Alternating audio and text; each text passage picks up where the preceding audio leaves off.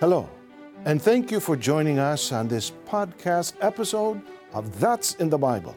I'm Bob Pellien. Our first question today comes from Julyne in Los Angeles, California. She wrote down this question If God loves all men, then why does he have chosen ones to serve him? Julyne, thank you for your question. And you know, Julyne, you're right. God so loved the world. In fact, in that very uh, famous uh, quote of our Lord Jesus Christ in John 3:16, he described how he proved his love, which was by giving his only son as a sacrifice. And you're also right in saying that he has chosen ones. And as you also said, the chosen ones were chosen to serve him. But you know, Julyne, there's another reason stated in the Bible, which is recorded by uh, uh, the writings in Apostle Peter, 1 Peter 2, verse 9 and verse 10. It says, But you are a chosen people, royal priests, a holy nation, a people for God's own possession. You were chosen to tell about the wonderful acts of God who called you out of darkness into his wonderful light. At one time you were not a people, but now you are God's people. In the past you had never received mercy, but now you have received God's mercy. So here, Julyne, God shows us yet another reason why He has His chosen, set apart people. He is expecting us to lead others out of darkness and into the light of truth. How are, how are we to do that? By telling others about the wonderful acts of God. And you know, Julyne, here's how our Lord Jesus Christ described that responsibility the responsibility of God's chosen to be fruitful, to bear fruit. It was worded this way and quoted in the book of John, chapter 15. This is the description given there by the Savior, none other than the Savior himself. You did not choose me, I chose you, and appointed you to go and bear much fruit, the kind of fruit that endures. And so the Father will give you whatever you ask of him in my name. So here Jesus described the reason or one of uh, the additional reasons for God choosing. Jesus used the term appointing, and the purpose was to bear fruit. In fact, to use such terminology as bearing much fruit. And you, you know, Julyne, regarding that uh, issue of God's choosing, or in the words of Jesus, appointing people to be fruitful, it's important to note that what the world has done and the kind of response that God has to it. That's recorded here in Psalm 4, verse 2 as well as 3. It says, How long will you people insult me? How long will you love what is worthless and go after what is false? Remember that the Lord has chosen the righteous for his own, and he hears me when I call to him. Another thing then to consider is that the choosing of God was after man's rebellion, in fact, here described as uh, insults and embracing what is false, and God then chose the righteous to be his very own. The biblical doctrine concerning God's choosing righteous for his own is so vitally important. We have another question from Nolan in Avon, Avon, Connecticut. Let's hear what Nolan has asked. Oh, what's God's like, idea about unconditional love and who it applies to, or if it applies to a specific person or race in today? Terminology is, in, is important also, uh, Nolan, when it comes to your question, because in fact, all of us are of one race, the human race. And although there may be varying uh, ethnicities and nationalities, but all people are of the human race. And yes, the Bible does record so much about God's love, and God loves all people so much and has proven it. Here's the greatest way God has proven his love for mankind. In the book of Romans, chapter 5, it's described, the love of God is described like this, or proven, let's say that it's proven in this way. Verses 8 and 9. But God has shown us how much He loves us. It was while we were still sinners that Christ died for us. By His blood we are now put right with God. How much more then? We will be saved by Him from God's anger.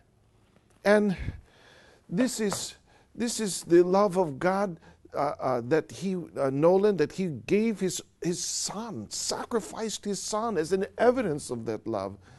This is a conditional love, meaning that is it for a particular race or ethnicity? Is this uh, uh, uh, a, love that is ex- extended but with partiality? So here's what Apostle Paul wrote there in that Romans 2:11. For God shows no partiality.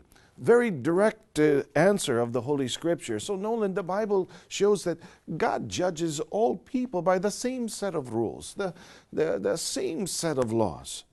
And in fact, he further categorically stated that fact in uh, 211 of another rendition of the scriptures here in the in the good news uh, bible 211 is uh, worded like this. For god judges everyone by the same standard. So there's no uh, differentiality or partiality. God judges everyone uh, not by their their race or such things as that. God loves his creation mankind and, and, and what people sometime, uh, uh, sometimes pose, Nolan, very similar to your question, is they, they really want to hone in on, uh, uh on, on, race. Uh, thinking that uh, God has, is somehow discriminating between people. Oh no. Very clearly from these verses, that's, that's not the case. Is there any indication categorically that race has nothing to do with God's earnest desire to save people. Galatians chapter 3, verse 28. There is neither Jew nor Greek, there is neither slave nor free, there is no male or female, for you are all one in Christ Jesus. What is important to the Lord then is that we are all one in Christ Jesus once we are in Christ, well, it, it is no longer important whether we are, uh, what ethnicity we may have our roots uh, within. Uh, what's important is that we are all united and in Christ. If then one is outside of Christ, outside of his body, outside of his church, one needs to enter into it, be, receive the love of God, which is unconditional for those who are in Christ. Our last question is from Jordan in San Diego, California. Jordan wrote to us this question If there is really one true church, then why are there so many different religions in the world? Jordan, you are right. Let's ask with you this question How many churches does the Bible say Jesus built? Did he say, like Jordan, that Jesus built just one, or did he build all of these different religions that are so prevalent in the world nowadays? Let's take a look at the words of Jesus himself here in Matthew 16 18. The Bible says, So I tell you, you are Peter, on this rock I will build my church, and the power of death will not be able to defeat it. Here, Jordan, the Bible makes clear, in the word quoting the words of Jesus directly, that upon this rock I will build my church. He did not say, Upon this rock, I'm going to build a whole bunch of churches. Everyone, just pick one, maybe the nearest one near to your house, whatever's convenient, whatever happens to uh, uh, uh tickle your own fancy, what you like. Well, no. He said very clearly, I will build my church, singular in nature. Why? We've uh, cited several times on, on this broadcast Colossians 1:18, and, and he is the head of his body, the church. Because the church is the very own body of Christ, and he's the head of it.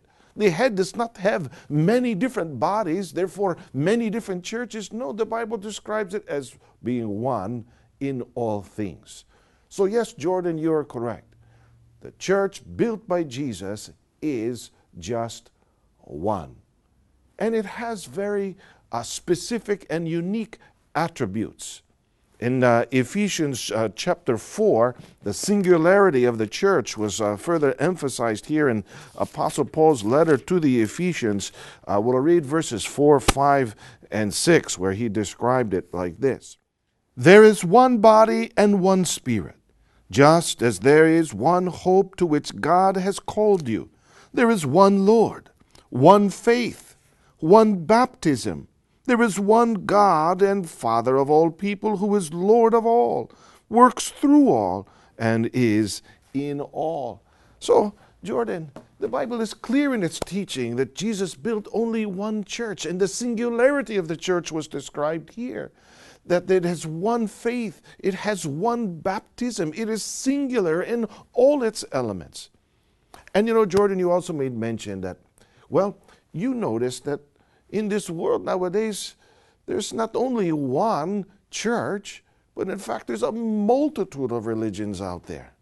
And you, you asked, where did they come from? They have their origin in a very common mistake made by so many people.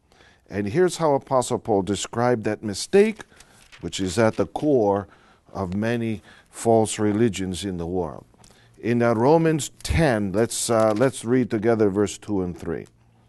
I can assure you that they are deeply devoted to God, but their devotion is not based on true knowledge.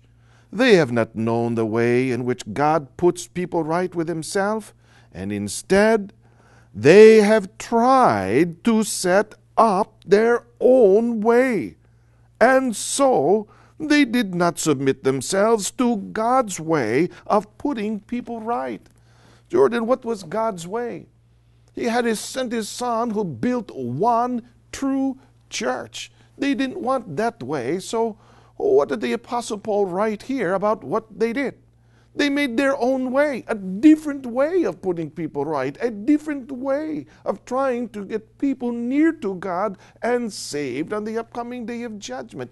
They made their own way, their own religion. But Jesus built just one His, the church of Christ. Be with us here inside the church of Christ. Well, that's all we have time for today. What you've heard is it's just an introduction to the teachings of the Bible taught here in the Church of Christ. And we invite you to learn more and join with us. Please feel free to email your questions about the Bible, about salvation, to answers at incmedia.org. Make sure to like and subscribe to this podcast, That's in the Bible, and turn on your notifications for new episodes. I'm Brother Bob Pellien, and we hope you join us next time for more programming of the Iglesia Ni Cristo Church of Christ. To watch episodes of That's in the Bible, go to incmedia.org. Thanks again for listening. God bless.